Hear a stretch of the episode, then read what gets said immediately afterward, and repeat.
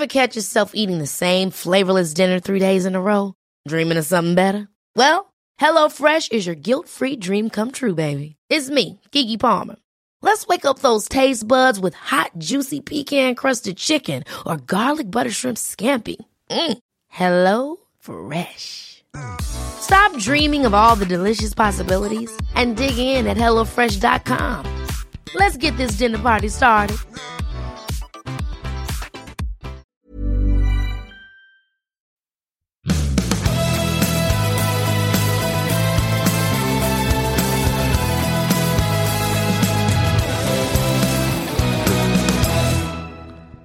An apology from both of us? I think it's it's due. Um, we were just talking offline before we started this that even we felt guilty about the lack of cycling content, and it's been escalating over time. And it is the title of our podcast, "Never Strays Far." But But I think, yeah, maybe we strayed Yeah. too far. Uh, it was. I think we we did. We just. It was almost like we'd got lost in the woods, and a search party had to get sent out for us, and we've come home slightly shamefaced. Uh, from our expedition into the woods, for which we weren't terribly well equipped as well. We'd gone off with a maybe just wearing an ordinary pair of sneakers with a very lightweight cagoule and White, half white, a white Mars sneakers, white sneakers, white sneakers, half a Mars bar in our backpack. Mm. Um, it started raining. We got lost, and our mums and dads had to bring us back. And, and that's, I think that's pretty much where we're at. So we've we've come back, haven't we? Slightly shamefaced, a little bit tail between Mm. the legs. Um, back to the bosom of the cycling world, David. And, and I think that's very much going to be the, at least the way we start off the first Mm. thir 30, 35 or 40 seconds of today's podcast. Tell me about what's going on with Tadej Pogacar. Well, if you were 20, what is he, 20, is he 23 now? No, he's sure not that old. No, he's, yeah, he's 20, I think he's 23. 21. No, he'd be 22. He's only turned 21 the day after last year's Tour de France, his first Tour de France win. So he must turn 22 after his second Tour de France win this year, which Well, means he's 22 and three months old. How do, is, are you confident with that? I'm on his Wikipedia page now. The boy is and three months. 23. He's 23 years old. Oh, don't forget, ha, where where you've tripped up there. Everything was very very accurate, except for the fact you forgot the Tour de France was late. Oh. There you go. So bad luck. You were on the right lines. Yeah, he turned 23 on the 21st of September this year. So that's uh, that was close, but no cigar, David Millar. Ah, Um, that's a shame. So, so the old boy, um, if you were coming towards the end of your career, like Tadej Pogacar is at 23, just turned 23, David, and you'd very recently inked. I love that word. That's a sports writer's word. You'd inked, inked. inked, in no other It's so possible context. Yeah. Yeah, you'd inked a contract for, I believe, five years with um, the the morally unimpeachable UAE Team Emirates operation um, for what we believe to be upwards of six million pounds per annum. Um, and then Team Ineos reportedly come in and uh, talk to your people, or have their people talk to your people, or maybe no people talk to any people. But it gets reported in the Italian press that um, there might have been a conversation which may or may not have revolved around the offer of a contract with Team Ineos for 18 million pounds per annum. What would you be thinking? it'd be tough, wouldn't it? Let's be honest. It's, um, but I guess this is the thing with Tadej Pogacar. The fact he chose UAE in the first place because he was a, a hit squad junior, um, under 23, and he went for that sort of fringe team. Uh, He's decided that's his character. And hats off to him because, to be honest with you, I think I like probably 99.5% of our listeners. If somebody offered me three times my pay packet Three to times. do this, to do the same job, yeah. I'd be like, you know what? I'm going to give that some serious thought. I'm not just going to close the door on that one. And it, it, you know what? It could even be a game. You're just messing with his head because already that can cause conflict within the team. And that's kind of Machiavellian tactics as well from Ineos because everyone knows they can do it. Because which is which is also there's no other team in cycling. No one's got somebody like Sir Jim Ratcliffe who could literally, if he decides, could uh, ink that contract. It's not so. It's not kind of one of these mythical uh, uh, gameplays, which I think is probably the most kind of cluster about it. It's pretty, it's pretty interesting. The kind of uh, What the fact that it's actually like it sounds possible. ridiculous. It sounds ridiculous. It probably is ridiculous. It's probably a non-story, but in the back of your mind, you're thinking hmm, there might be something in it yeah. because I mean, spend because Jim It is- could it is spend like- a hundred million on trying to win the Tour, Tour de France Cup. for the ne- yeah, No, uh, no, no, yeah, Cup. absolutely, yeah, yeah. and on Nice Football Club and Geneva and and doing the sub two hour marathon. If he wants to win the Tour de France, he'll have no qualms spending eighteen million a year on guaranteeing that win. because t- to some extent the alternative for him is potentially for the next four or five years to be banging his head against a financial and sporting wall named Tadej Pogacar. And Yeah. he could throw an he could throw an awful lot of money at trying to beat Tadej Pogacar and still not come away with the Tour de France. So the short circuit way of that is just eliminate the opposition, isn't it? Just Neutralize yeah, the just situation. Own know. opposition. Yeah. It is. It is. It is. I mean, if that were to be the Yeah. case, it would remind me of, you know, in those those kind of seismic big leaps that sports take in terms of their their financial background. Yeah, their. fi- that- Yeah, I mean, that would be. We're so used. We've been used for a while now, haven't we, to the kind of single digit multimillionaires. Um, you know, but it's been scrabbling around four or five, six, six million at the very, very, very top. But to go from that to very nearly twenty million a year takes the sport onto a, I mean, into a pretty uncomfortable place actually. Yeah, it goes to goes to where you'd have to the UCI would have to confront salary caps and all those different things that have often Fi- been financial fair, financial fair play. Fair you know, play, as yeah, U- Which is- have kind of which is kind of an oxymoron in the first place because Yeah. it never has been and it never will Yeah. be. But but you're right. It's just it's the modern world, isn't it? It's but if we take it with a pinch of salt, it, and at the same time, it wouldn't surprise me in the slightest if Tadej Pogacar said no to that because he's just seems to be the reason he is so good, the reason he is what he is. He's just cruising through this and is quite his- content with what he's got. yeah. His first couple of tours with UAE Team Emirates Mm. haven't gone badly, have they? Nah, you know, you know, They've, track record's they've, pretty good. they've, they've done okay. But you're It's not- I mean, doesn't need to it fix it. but the I mean, let's face it, he has got pretty wealthy backers himself. So if there is a you know if there is a bit of True. If there is a bit of poker, wanna- poker play going on, you know, um, If you want to game, I- if you want to play, once Yeah. David, once I started off as in sports broadcasting, uh, working for Sky Sports, and um, I was only once in my life have I ever been offered a job, you know, kind of like in inverted commas, headhunted. I, a, th- a very short-lived enterprise called the ITV Sport Channel offered me essentially more than twice what I was on at Sky Sports. We- We're not talking Tadej Pogacar figures here, by the way. um, but I did have in the back of my mind, you know, I very nearly said yes and bit their hands off. But I did have in the back of my mind this kind of accepted wisdom that you you don't just accept that. You go back to your, you know, you Yeah. play the game a little bit. So I went back to the boss of Sky Sports, who went, "Oh, good luck to you." and then he said, and, and just as I left his office, looking rather shamefaced, he said, he said, um, "You know, there's no way back, don't you, son?" and he was quite right. There was no way back to Sky Sports. Um, negotiating 101 by Ned Boulting. so that went well. and here I am, here I am, many le- years later, doing a podcast for free. Me too. Our various Oh, diff- our, our different good. paths that have ended up, Yeah. ended up here, hawking hawking beer mats. Oh, by the way, yeah, I've still, Oh, still, they're I've doing still really only- well. They're Well, they've doing really gone. well. They've gone, mate. We've got a few left over. Actually, we've got like, can you see? I'm holding up.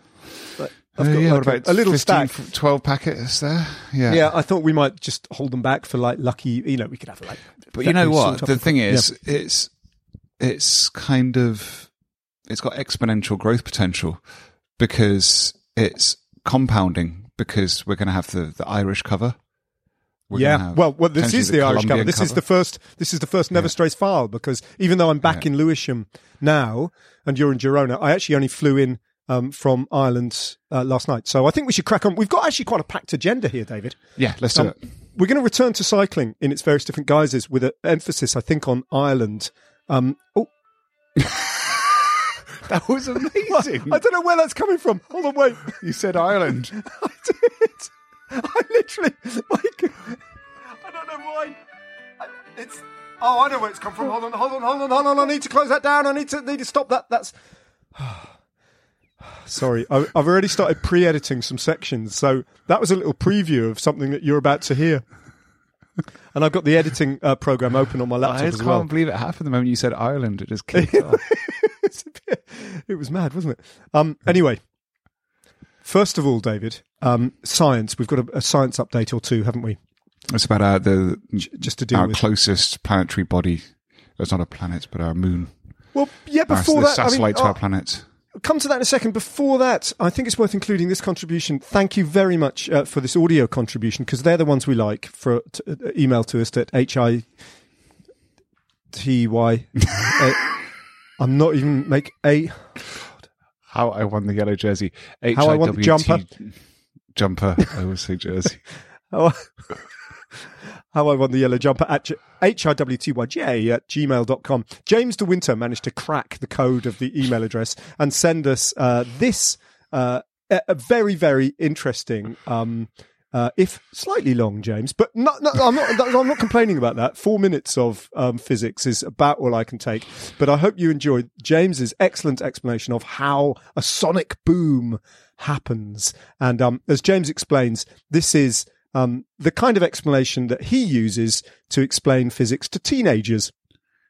Hi, Ned and David. It's James here from Cambridge, and I've been listening with great interest to your explorations in the world of physics. And I thought I'd get in touch to talk about sonic booms and why they happen, or at least give you a model as to, to get a sense about why they occur. Uh, I spend my days educating physics teachers, so I take clever physics and engineering graduates, and I help them work out the best way to explain complex physics ideas to teenagers. Now, might be a bit patronising to treat you like teenagers, so I don't really want to start there, although judging on David's comments about there being no gravity on the moon, it might be the best starting point. So, let's go. The first starting point is we've got to imagine what is a wave. A wave is really a lump of energy getting information from one place to another. So light waves, sound waves, we can just imagine it as taking information or energy from one place to another. And all waves do the same job. They take energy from one place to another place, and different waves have different speeds. Lots of waves have a very similar speed, um, around the speed of light, and oddly, light travels at the speed of light, as do other electromagnetic waves. Sound travels pretty quickly, you know, 330, 340 meters a second, but clearly nowhere near as fast as light. So let's have a model for trying to seeing that because we can't see these waves, which is a bit annoying. So if you imagine I'm a sound wave producing device, I'm holding a tennis ball and I throw that tennis ball and that tennis ball represents that lump of energy flying off, taking its information a distance. And that's fine. No problem. Cope with that. So I'm producing waves. I'm sending out these packets of energy, these tennis balls at regular intervals. And that's fine. They all fly off into the distance. But if I start running forward as I'm throwing these tennis balls and these packets of energies, what we can see is as I get faster, each subsequent tennis ball is going to start catching up a bit more with the one in front. And the faster I travel, you know, the smaller the distance between any one wave and the one that comes after it. And so I'm producing my waves, I'm sending them out at a regular amount, at a regular speed, but if I start chasing after them, traveling at the same speed, what's going to happen is these waves are going to start catching up with each other. And the critical point is, if I start moving at the same speed as these waves, I'm sending them out, throwing these tennis balls, but I'm running after them. And what we can start to see is these waves are going to start to catch up with each other. They're trying to run away from me, flying off at whatever speed they want to go. But the next one is chasing after at exactly the same speed. So we get to this point where, compared to me, they're all flying off at 340 meters a second or whatever it is. But compared to each other, they're all catching up, all these little pockets of energy. And when you get to exactly the right speed, when they're trying to go away, but the next one is traveling exactly the same speed, all these lumps of energy combine together and make a big lump of energy. Uh, and so in this case, that's where you would hear a sonic boom. So the key idea is that the sound wave is trying to get away from the thing making it, your aeroplane. And that's fine. But because the plane is moving essentially the same speed, all the waves are catching up with each other, and any individual wave, any individual tennis ball on its own is quite loud. But when they all bunch up together, you get much, much greater amount of energy, and therefore, in the case of sound waves, you get a much louder sound. Interestingly, the same kind of stuff doesn't quite happen with light, but that's certainly for chapter 5 of your book on Einstein. So there we are. Hopefully that gives you a model of what's going on. Like everything in physics, we have a simplified model that broadly explains a phenomena and there's a whole lot of more complexity that could be explored. But I think for the process of today, hopefully that gives you a sense about why you get your sonic boom. Cheerio. Right, so David, that's the sonic boom. That's how that happens. Um, you got into all sorts of confusion about the moon, didn't you? Um, last time out, Yeah, and um, you I claimed you claimed there was no gravity. We were talking about the tides in the Baltic. well, there has to be. Yeah, I know there, there is gravity in the moon, but I don't understand. Anyway, Yeah, we have Well- input. we we we ha- we have input, and I'm just trying to check the name. It came from Matt. Um, that's all I've got. on it. Matt Cook, who um uh, sent us this little update about the moon and facts about the moon. Hi, Ned and David. Thank you for the last podcast. Really, really enjoyed it. Um, you had me laughing so much at the bit about the moon. Um, it was just perfect timing. So I had a, a rubbish day and I just needed a laugh, and that really helped. So, uh, honestly, thank you very much for that. I thought I'd sort of help, try and help out with a little bit of fun, fun fact. I know you love these fun facts uh, about the moon. Um, and lots of people know that obviously the moon rotates around the earth and it takes about 28 days, just a bit under 28 days to get around the earth. Um, so a, a, a year on the moon is 28 days. Uh, but do you know how long a day is on the moon? So the time it takes the moon to rotate around its own axis. Um, so if you pause now, you can have a talk amongst yourself, and then uh, afterwards I'll tell you the answer. Right, David. So our little test here is um that the an an, a, an Earth year. I say eight an hours. Earth, uh, sorry, eight uh, uh, hours. uh, let me just get that right again. So the moon's year It's is 28 days. It's 28 days. So how how yeah, how long does it take to spin on its axis? Axis. How long is a day I on the moon? I Super fast, right? it's, Uh, it's either four hours or eight hours. Yeah, I'm going. I'm going pretty rapid. I mean, it's much. It's got to be much less, much smaller than the Earth. Okay, so if it's, Um, I just all I'm thinking of is is when the moon landings were going on, they'd have the blackout. It Was a blackout forty minutes, and or was it an hour? Which means it would be in two hour or 40, 80 minutes. yeah, I like your I'm thinking. going for I'm going for eighty minutes. Eighty minutes. Oh yeah, What one one hour twenty minutes? yeah. That, that's a day. That's a day. Yeah. Okay, I'm going to go for. I'm going to go for um seven hours. Okay. I was yeah. It was my kind of gut was eight hours, but then I was I'm Yeah, I think- making stuff up. Now. well, I I I I I took your opening gambit and um Okay. just ran with it. Good. Just ran with it. Okay. So that is um yeah that's that. So um all right. What was well, it? What here's- the answer? well let, let's have a listen to Matt's answer. So the answer, um, you have paused. Just check you've paused because the answer's coming. So the answer is a day on the moon is actually 365 days. So it takes a whole year in our time for the moon to rotate around its own own axis, which is why we never see the far side of the moon. Everyone calls it the far side of the moon, the dark side. We never see that because in the time it takes to rotate round takes a whole year. So we never actually see the other side of the moon. Anyway, there we go. That's my fun fact for the day for you. Thank you very much for all the podcasts. Love them.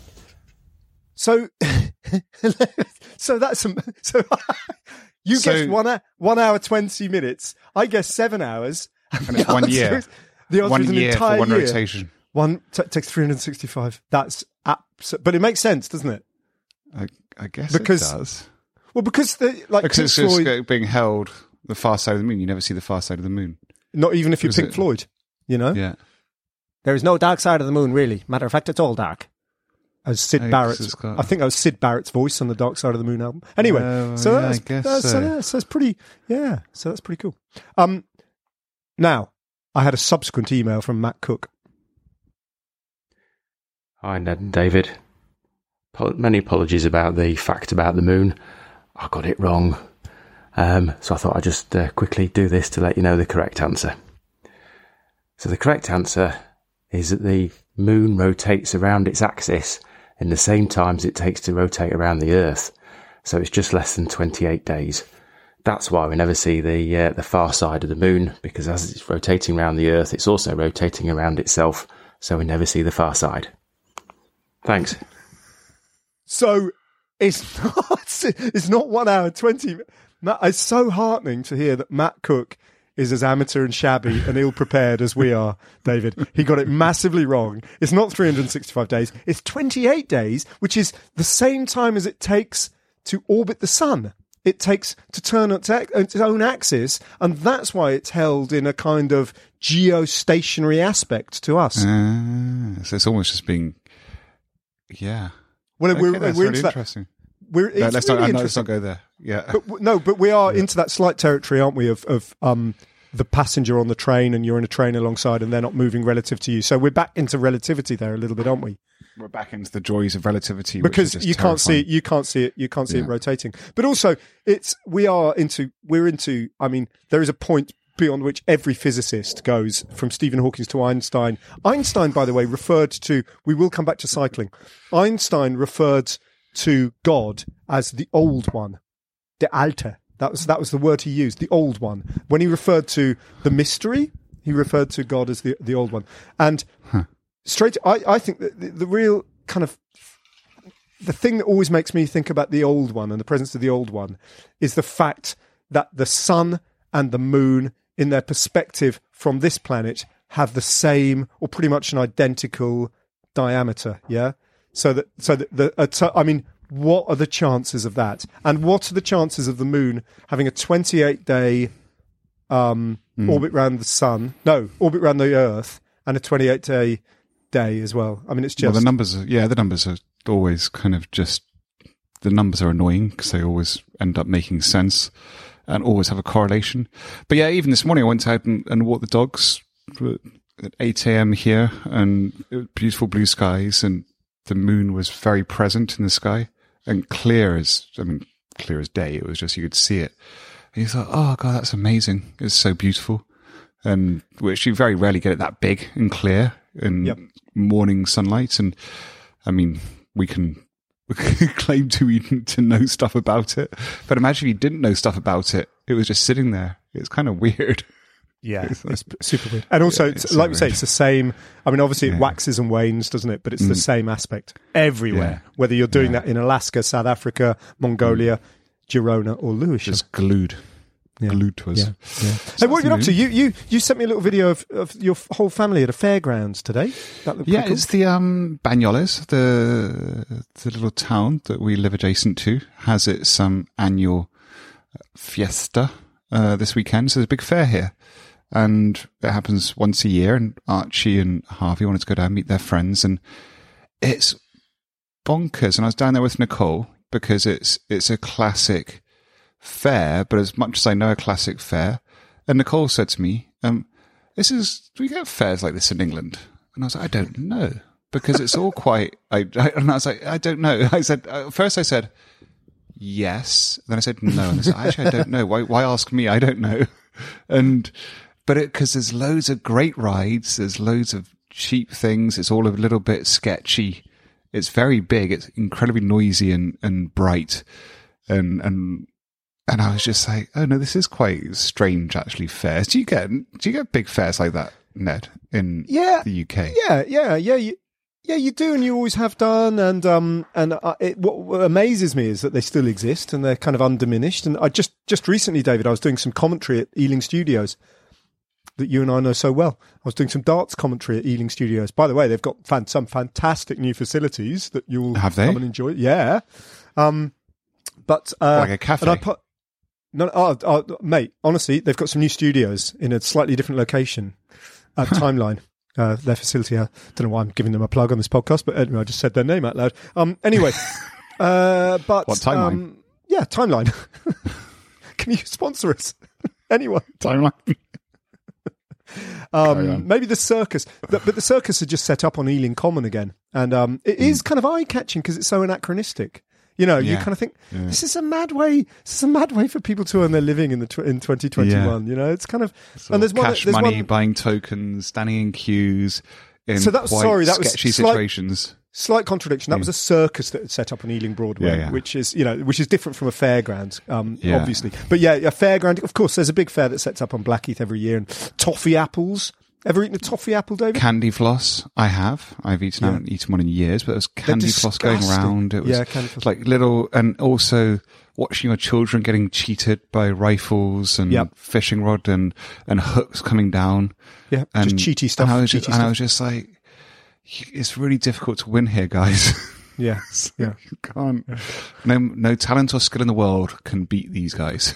I went into a penny arcade up in Whitley Bay a few weeks ago Mm. with my family, and we we we um we changed f- four pounds into two p coins and rammed them down the old penny, you know, the old penny shifter Yeah. things. Oh, they're great. Oh, they are brilliant. They are brilliant. Um, and uh, we managed to eventually. We, we actually did pretty well. We won three bouncy balls uh, for Oh, our four pound good. for our four pound investment. That's So that's really wasn't too good. bad. We we got loads of tokens, um, and then we passed a family 33 on the way out. We passed a family on the way out where the little kid was saying, "I need more coins," to a mum, and the, the mum said, "I've already you, I've already changed twenty quid." Just Oh, it's mad. It's madness. It's quite it's a madness. quite a good um, analogy for life, isn't it? It just is. keep chipping. You just don't know when it's gonna when it's gonna Yeah. tip over. just got to keep pushing. What else is going on, Ned? Well, I've just come back from Ireland. Hence, hence the title of this podcast, Never Strays Oh, it's- Far. So, what were you doing there? I was. Um, I've started filming. I can't really say, unfortunately, when or where exactly the film will be shown, but it will be shown, and it will be um, 99% sure free to air. Um, So this is a this is a, a, a film that y- hopefully you'll all be able to see. Um, I've just started working on a, a, a documentary, an hour long documentary about the history of Irish cycling, and that has taken me to do the first couple of days of filming. I just came back late last night. Um, I'm going back um, in about a week's time. This time to interview um, Sean Kelly. Sean Kelly. That's close Yeah. I thought I swore blind that I wouldn't try and attempt the accent in this podcast, but I appear to have done just that. Um, but the I think we should, also, we should also remind people that you do have you you do have Irish blood running through your veins. a little so bit quarter, yeah, quarter, Quarter, My- quarter, significant. yeah, my grandmother. So I, che- I spent my. I mean, I'm, yeah, you can hear. Yeah, probably now. I can I'm, hear the, I'm the, incredibly. the I'm, incre- I'm incredibly English. Um, you know, for better or worse, that's where I, I've lived most of my life, apart from my German years. Um, but weirdly, I have a quarter my of my ancestry is Irish, and my my granny lived in um in Greystones, uh, uh, Delgany, in fact, just south of Dublin, and that was where we started filming, just in the shadows of the Wicklow Mountains. So for me, it was. I spent all my childhood summers there, or weeks and weeks of every summer there, um, for years and uh, it was it was wonderful to go back. I had a great uncle, her brother, who lived up in the Wicklow Mountains as well. They're both sadly long long since dead. Um, but uh, so I knew I know this part of the world a little bit. But what blew my mind, David, was I was doing this filming up in in the Wicklow Mountains, which oh my word, they're beautiful. I, you know, as a kid, I never really took that in, but now going back, especially with the autumnal colours and the the kind of um, they are very heavily overgrown with fern. And this time of hmm. year, the big fern is just going brown and smoky coloured, and the low sunshine with the clouds scudding over. Wow, it's beautiful. But you know, I was there. I would have been there in the early '80s, having picnics with my family and all that sort of thing. And I would have had no idea that all around me, these roads were being used by, you know, the greats, by the greats, um, including way. St- Stephen Roche, who was a Dubliner, and they were his training roads. You know, and That's crazy. and, and um, all around me. But what what we you know this is a developing story, and as I say, we're going off for our next trip. We're going to go and spend a bit of time with Sean. Um, hopefully, in the coming in the coming weeks and everything, we're going to we're going to spend time with Stephen Roche and with um with uh, Sam Bennett in one way or I ask, another. uh, can Yeah. I ask what's the um, what's the desired outcome of it? Um, well, to tell a, a little, a little understood and little known story, at least on these shores. By these shores, I mean the UK. You know, we know the headlines, don't we? We know Kelly, we know Roche. You may not know David, I, I know you know a little bit about um, Shay Elliott, but you may not know in bit. kind of in, in that much detail quite how important Shay Elliott was, um, who was the first Irish professional road racer. You know, in many ways, we've spoken often, haven't we, about Brian Robinson. Um, He was the same period, wasn't it, Shay Elliott? 50s? They completely Six- overlapped, and, yeah, and not only yeah. that, but they they they overlapped, and uh, they. In fact, do you remember on the Tour de France a, few years ago? Um, we were there was a finish where Wout van Aert did that astonishing lead out for Dylan Groenewegen into a place called Mm-hmm. Salon Salon sur no what was it called sur Sonne no Chalon sur Sonne is that what it's called? Mm, S-O-N-E. S O S O S A O N E. Anyway, that do you remember that stage? And we'd had Brian Robinson on the phone um, talking talking about Oh, and then because he'd won got- there And then the doc put footage over the top, didn't he? of Brian. Yeah, yeah, Yeah. So Brian went on this amazing solo. I can't. I, I won't even begin to try and guess the, the the correct year, but it was the penultimate stage. No, stage twenty of the Tour de France. There were twenty two stages that year. Weirdly, um, but it was stage twenty. Brian had gone on this amazing solo rampage and won the um, raid. Like this 100, long 120 Ks or something. something crazy. Won the stage on his own into Chalon-sur-Saône. Um, uh, but the ne- that an inter- interesting detail about this: the very next day, he was at the back because he was suffering so much from Yeah, his of previous course. day, Yeah. and he was he was spat out the back. And Shay Elliott, his teammate, who was a Dubliner, the first Irish professional and a prodigious rider in his own right. You know, you didn't get a place on that team unless you were one of the best in the world.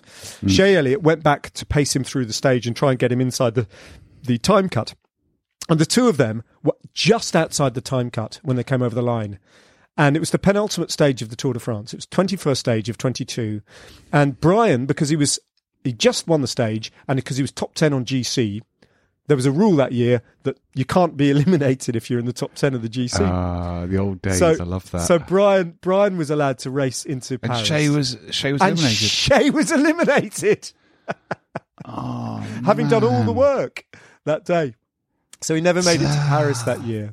Um, but Well, you've spoken about. That's interesting. Yeah, carry on.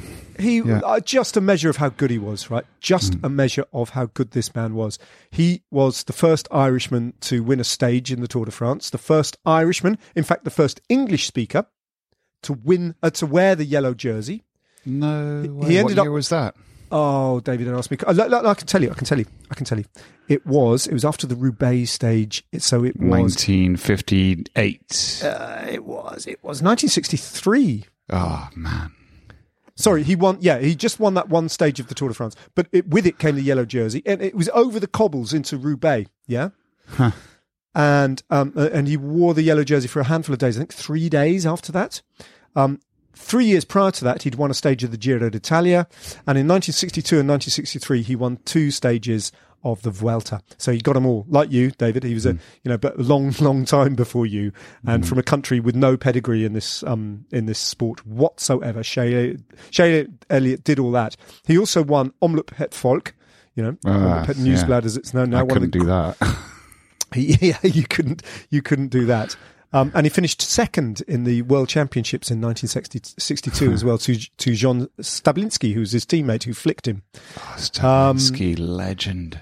So he was proper. He was proper. Yeah. Now he died in he died in 1971, 50 years ago Holy exactly. cow! So, is there any kind of has anybody got interviews with him or anything? I've not Oh. seen any footage. I mean, there is little bits and pieces of him racing. With you know, our researchers are working on that. I mean, It's kind of interesting, actually. Just just to jump right, Yeah. that of that generation, you never had to do the introspective interviews. You never had to go and be spoken to. You just did your sport and went back to your life. So Charlotte did all that, and then no one's never had to go and do interviews. There's no written kind of introspective thing. There's no uh, filmed interviews of him. Shay, tell us about that because didn't have to do that. And- yeah, it's mad. you know, he he he um he he he retired from racing, went to Brittany, and his post racing career is kind of shrouded in some mystery. But he tried to open up a hotel or a cafe, I think, in Brittany. It didn't work. Um, he ended up in Ireland again, um, having blown his money from his racing career one Mm. way or another on failed business ventures and, and returns to really quite a rough and ready part of really what was quite a deprived city still in the early 70s and became a panel beater again. His father then died. And two weeks later, Shay Elliott was found dead, having um, been shot in mysterious circumstances without anyone involved by a shotgun. Died of shotgun wounds. Now, no one knows, no one really knows what happened because there were no witnesses. But um, I think the clear kind of understanding or the probability would suggest that Shay committed suicide. Uh, and what was really amazing to be in Ireland a, a couple of days ago and to talk about Shay's demise at the age of 36 was one, how important he was, a t- total trailblazer, a game changer. You know, you could argue without Shay Elliott, there is no, there is no Kelly and Roche generation because he paved the way for them. Um, but also quite the cultural thing that still exists to some extent, where suicide in for a Catholic in Ireland at that time was a mortal sin Yeah, and it it's something um, that brought would have brought potentially brought shame to the family, and could not be talked about, and certainly couldn't be given a name. Now, as I say, I want to stress: no one knows really why Shay died or how Shay died. But if that were the case, and that is, no one's kind of actually come up with any evidence to suggest it wasn't the case. Um, it's it's extremely moving to me that his death remains the subject of whispers. You know that, and we went to his we went to his grave, which is uh, very close to where my aunt is buried, um, just in the uh, the foothills of the Wicklow Mountains near the coast, just south of Bray, and um, I, I found it extremely moving. I found it extremely moving. I won't go into details, but his family, you know, they were kind of they were one of those families where stuff happened to them and it wasn't great, you know. But I look at his. I'm looking at his picture now. Go to his Wikipedia page and look at the picture of him, the portrait taken of him in his Raphael Gem- Geminiani kit from 1963. Look at that face, and um, you know, there's one of those. There's just one of those incredible. There's just one of those incredible stories, and he he really sits very central to this documentary. He looks this, this kind of story, super Irish as well. doesn't he? I mean, there's a touch He's got of that kind of. He's got that Irish kind of grin, that mischievous grin. He's got the Yeah. twink. He, I mean, this is we're resorting to cliches here, but he does. You know how it's Roach true, has a twink, a twinkle in his Yeah, eye. yeah, yeah, yeah. It's Yeah, there it's as well, isn't it? It's, it's really interesting, and this is us straying into cycling because I saw one of your tweets this week about uh, about that tragic story of Bahamonte's teammate. Juan Um, Campillo. Can I tell you about how that came about? Me even having heard of Juan Campillo. I, I'd love to because I've had the privilege of meeting Bahamontes. He gave me kind of And he's he's amazing, isn't he? Yeah. And when I saw that, and it's just going, just uh, then carrying on that story is that whole generation. And we were just talking, we started a podcast with Tadej Pogacar, and there's, we can consider it realistic that he would be offered 18 million. There's a generation before that many of them ended up deprived or killing themselves or destroying themselves. like this sport was pretty hardcore for a very long time, for a century. And, uh, and this story is, I, I read it and I was like, oh, come on. That's the sport I went into. It still resonated with all of that, that kind of darkness. Yeah, it's. I mean, so after we'd finished filming at, at Shay Elliott's um, grave, literally, I, I, we hadn't driven more than a mile away from the from the graveyard down this tiny little road, and we, we had to go back on ourselves because we missed the turning and missed the turning, and we found the home of Peter Crinnion. Peter is pretty much the same age as Shay would have been had he survived, so he's well into his eighties now. Peter was hmm. the second Irish pro, who no one remembers, right? But he was a hitter. He was an absolute hitter. Peter came out to, by the now, the clouds had skimmed over. This is a couple of days ago. And it was almost like the temperature had dropped 10 degrees and it was almost beginning to sleet. And Peter came out. He's this sprightly man in his mid 80s, I think Peter is. And he came out and he welcomed us all. And we stood in his driveway. And for 20 minutes, he just did not let up. He was talking about this, that. It was a stream of consciousness, not in, not in the remotest sense incoherent, but just fascinating. And it was all about, and the memories were rushing up to the surface because he knew that we'd just been to see his friend. Mm-hmm. and his teammate Shay Elliott's grave, you know, just down there. And, and these, these memories bubble to the surface. And Peter, is a fan, fantastic guy. He, just- at one point, the only memory that I kind of really took away with and thought, I need to find out more of that. He started talking about, because he was friends with Bahamontes, the man you've met, David. Bahamontes, Federico Bahamontes is still alive. Um, Brian Robinson was very close to him as well. They were all teammates here. Um, Peter Crinnion rode for the same team, and he he still maintains contact with, ba- with Federico Bahamontes. And but he said Bahamontes. He said to us, Bahamontes had this domestique, right? This guy who rode for him, Juan Campillo, and he would. And he, Peter was laughing. He's saying he would. He would. He, we just laughed at Campillo. He used to have to wash. He roomed with Bahamontes, but he did all his laundry for him. He got him his food. He did everything for him. He was just this little gopher. And in the peloton, he was just there. And sometimes you'd see, you'd be riding along and Bahamontes would go, Hey, Campillo, Campillo, like that, and look round. And we'd all start going, we'd all start, he'd come up the side and he'd come up towards his leader and we'd all whisper, we'd all go, burro, burro, burro, burro at him, which I think they, donkey, means donkey. donkey, doesn't it? Yeah. So this guy was just this, Yeah. I mean, it's kind of bullying in the peloton. I was, yeah, because as soon as you were saying that from my days in the peloton, if somebody, a leader was shouting Campillo, everyone would go, Campillo, Campillo. They just mimic the leader and take the Mickey. But the fact they got to the burro is good. you know, Yeah. At least it gave him a name. But yeah. Burro. So there he was, Jeez. Burro, and that Yeah. and that's and so just to complete the story, the, the tweet that I did, I found out subsequently that um, just by looking into his history, and it's there on his Wikipedia page, not hard to find, that he he was killed the day before he post racing was going to open a cafe, a restaurant in Andorra, where he came from. Um, He was run over by a truck. Hmm. Not only that, but he left a six-year-old son uh, behind, who was or, was orphaned at that point because uh, Campillo's wife had been uh, had died in childbirth. Hmm. Good lord, I wonder what happened to him. So there we go, and um, yeah, it's quite, Cycling an, man. it's quite an odyssey, this David. Yeah. Yeah. And then, then the next day we were in Belfast, right? And here's we're going to stray a little bit from from cycling here, David, because I did a little pre-recorded little segment here, right? oh, good. I have this. I did not know. I've spoken to you briefly about my my Irish grandmother south of the border, yeah, from near Dublin, and my great uncle Norris, from whom I get my name, because let's face it, I'm called Norris. That's his fault, great uncle Norris. Um, well, it's not his fault. um, no, I don't know. Someone someone called him Norris. it's his dad. Well, Mum. yeah, and my great aunt Jennifer, who I all knew, they're all they're all they're all long since dead, unfortunately, and but they are descended from a family I knew nothing about, nothing about at all, except that there was some hint of the the three of them. Actually, there were four of them, but one of them died a bit younger. Had between them managed to squander really quite a significant fortune, right? no, suffice to say, take, believe me, nothing really remained of their fortune, right? and certainly it's never washed up on the shores of Lewisham, right? but that was always the kind of the understanding that I'd grown up with. It was literally only this summer that um, various relatives started to put flesh on the bones and to investigate just where my Irish family came from originally. And it wasn't Dublin, it was north of the border in Belfast.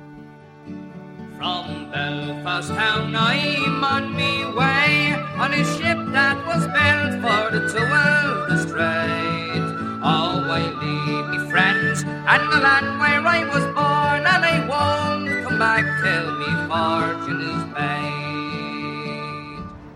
made. So I'm I'm right in the middle of Belfast, which is a city I've never been to before. I'm ashamed to say, um, save for childhood memories of um, when we used to cross over from Scotland, where we'd visited my other grandparents um, every summer. We used to cross over Stranraer to Larne, and then we used to drive south uh, to just south of Dublin, where my Irish grandmother lived. And um, the, the, back then, without the motorways, that used to involve, as far as I remember, driving pretty much through Belfast at the height of the Troubles. And I, I do remember the checkpoints and you know, my, my parents, my dad, getting quite nervous behind the uh, wheel of a car as the, the car was searched and everything. That's a long time ago.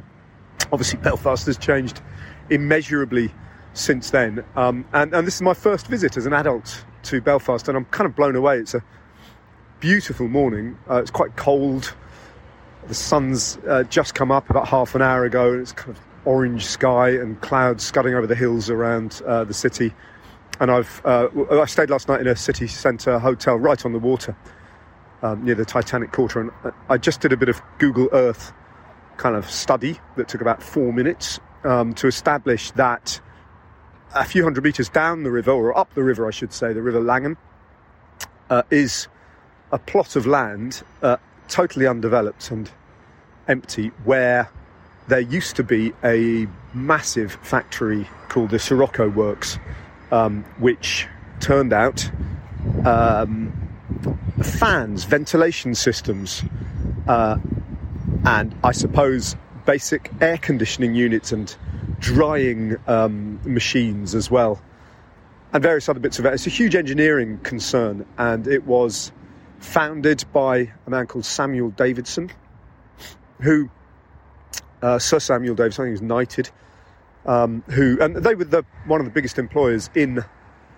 uh, in Belfast for a long time, right next to the Harland and Wolff um, shipyards as well.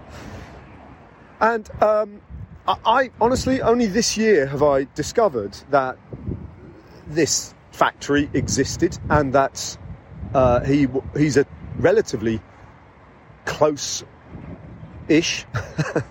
relative of mine, Samuel Davidson. Um, I, I haven't quite figured out who he is, whether he's whether he's my great great grand great grandfather or great great uncle or something like that, because the family tree gets a little bit um, confused. Although one of my uncles, I think, is, is a bit better apprised of it than me, and perhaps he knows better. But what I do know is that my grandmother, who lived in Dublin, uh, just south of Dublin, had three siblings, one of whom died uh, quite young, in, the in, in his uh, 20s, I believe, of tuberculosis. Um, but her other two siblings, my uncle Norris, from whom Norris Davidson, from whom I get my name, uh, who lived, who was a documentary filmmaker for RTE uh, and an author. He wrote novels.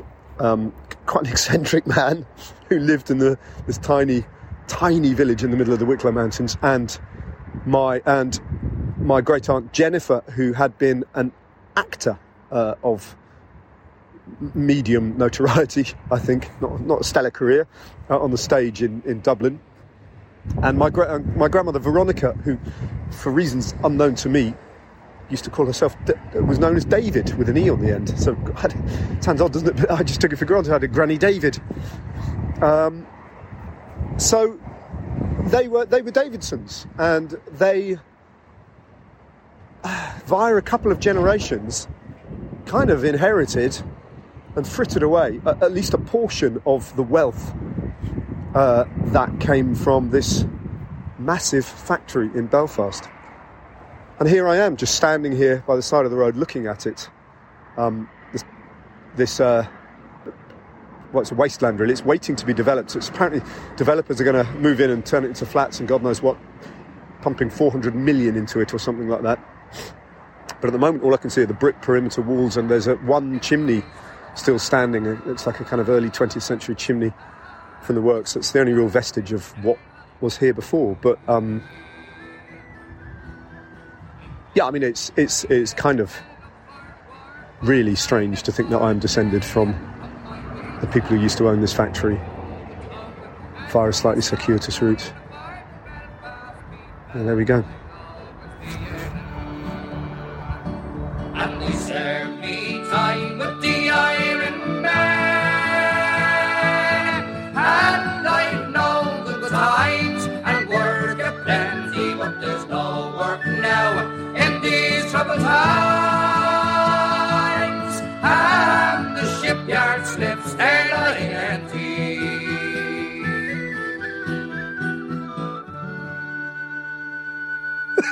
Just to be clear, Yeah.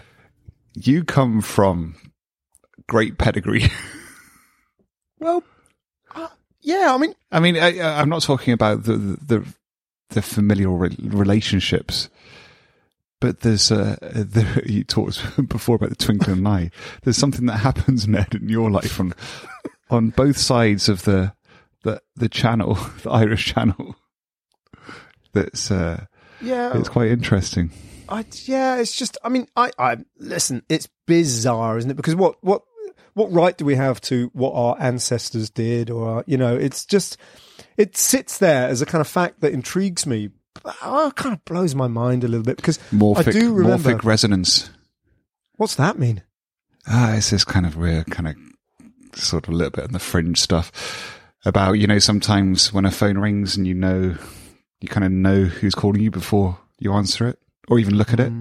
Mm. It's we have connections to things that are that are very hard to to understand why. And the idea of morphic resonance is even it, with your genetics, with your DNA, it's we are we've always been the same people. So we'll always have the same. We'll always do the same things. We'll connect to each other more. We'll, and that can that means that it kind of transcends the moment.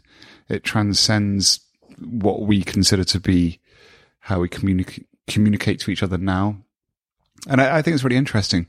And I think we shouldn't kind of we should never say that we have no connection to our ancestors because No. probably we do because we are the same people.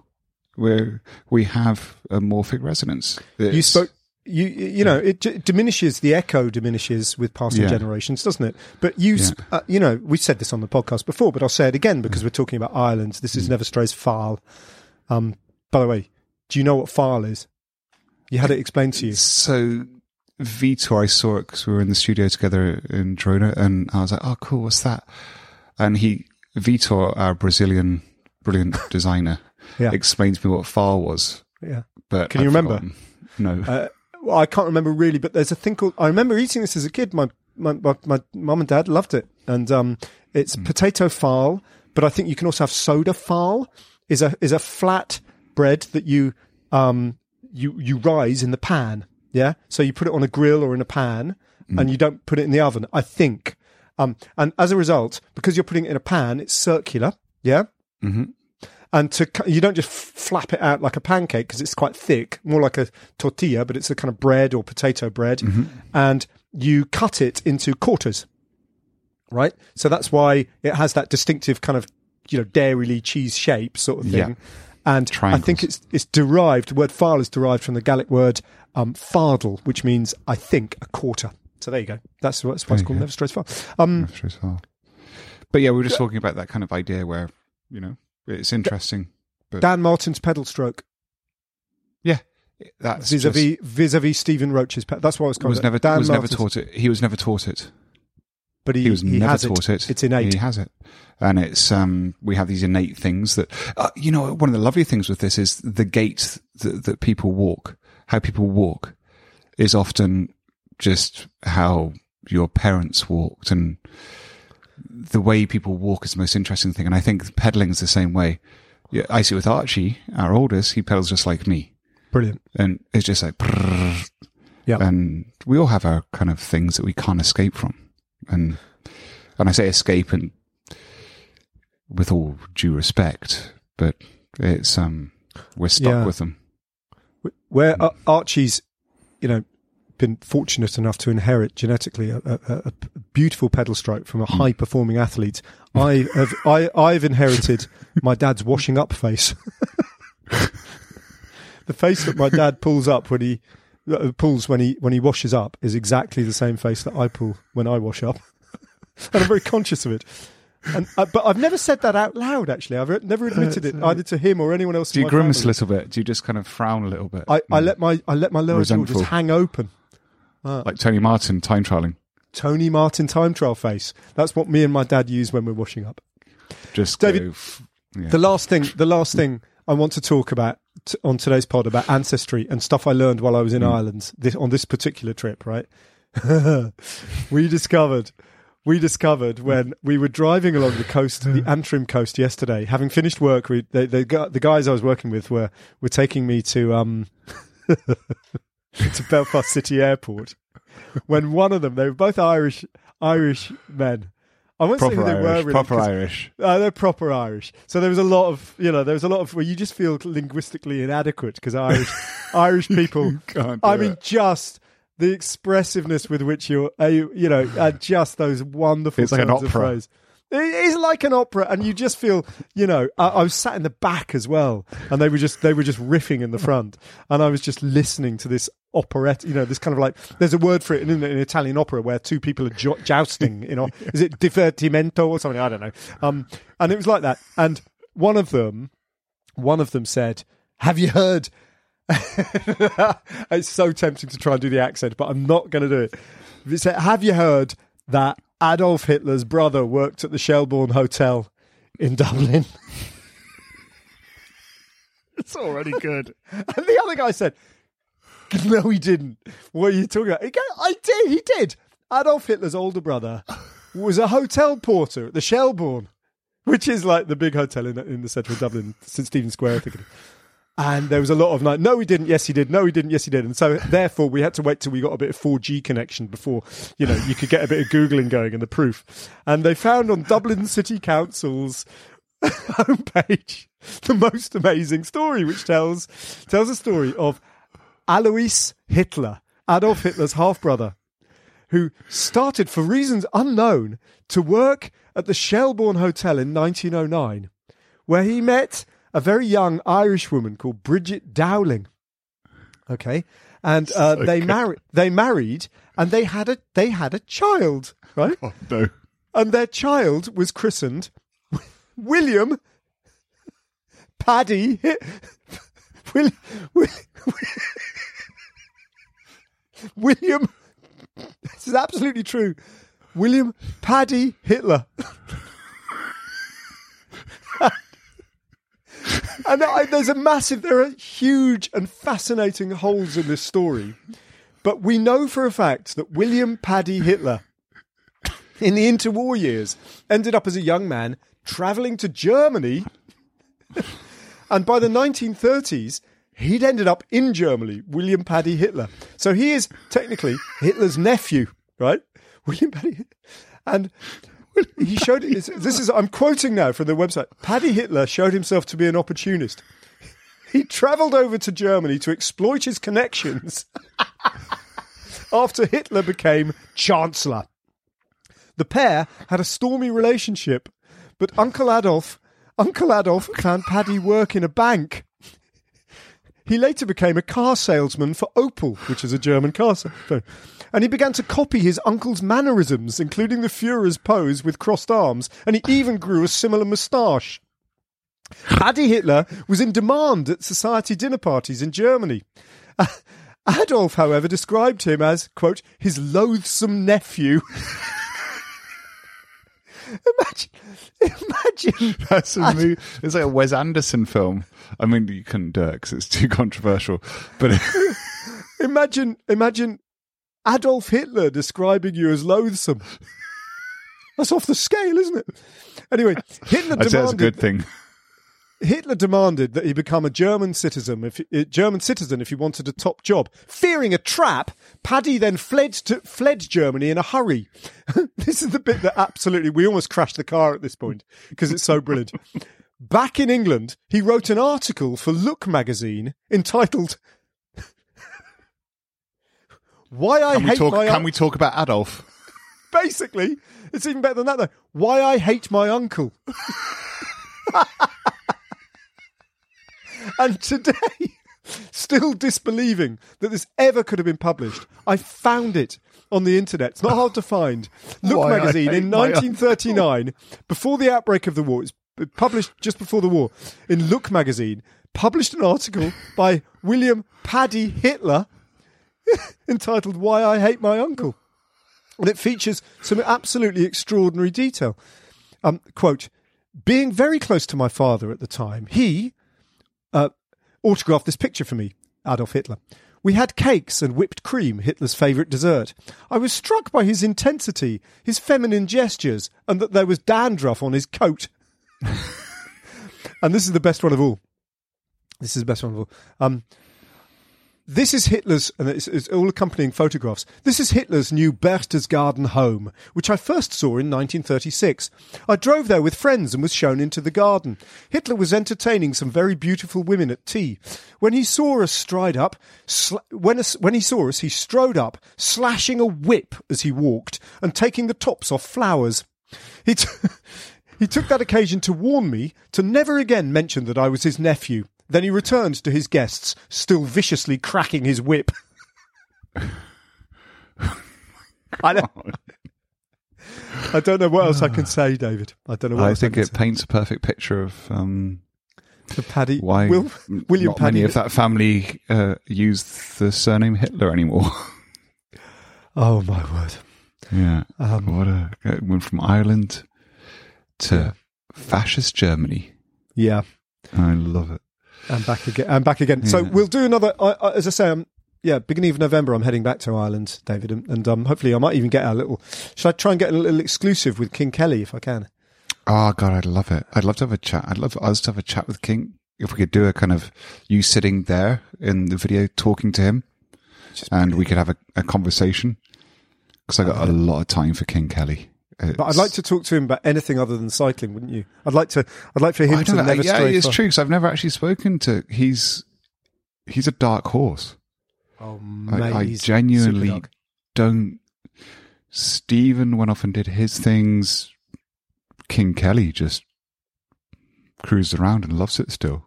There's kind of He does love. he's like an, he's like uh, I say this with all due respect. He's like Eddie Merckx soft because Eddie Merckx cruises around and does his thing, but there's no kind of depth to Eddie Merckx. He's amazing. I love him. He's but Sean Kelly, no one's ever actually kind of found Cracked out him. what's going on there. but he's funny. He's Kelly is so funny. He's, he? You know he's just like you just see he just walks around or at the media places at Tour de France and he just cruises around back straight. He's always Yeah. got a bit of a skip to his step. He's always Yeah. got a smile. He always puts his hand on your shoulder.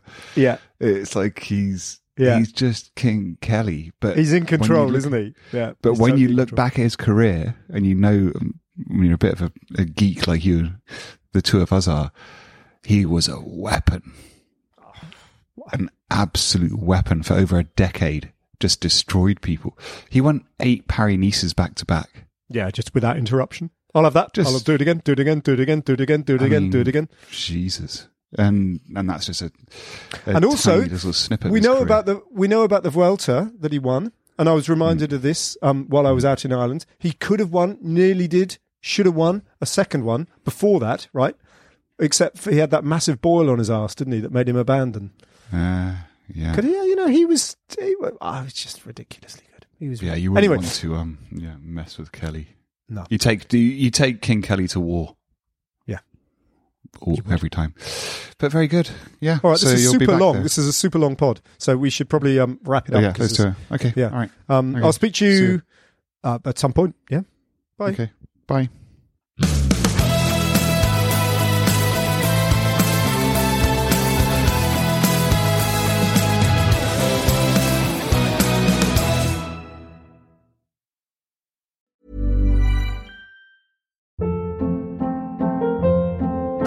Hold up. What was that? Boring. No flavor. That was as bad as those leftovers you ate all week. Keke Palmer here, and it's time to say hello to something fresh and guilt-free. Hello Fresh. Jazz up dinner with pecan-crusted chicken or garlic butter shrimp scampi. Now that's music to my mouth. Hello Fresh. Let's get this dinner party started. Discover all the delicious possibilities at hellofresh.com.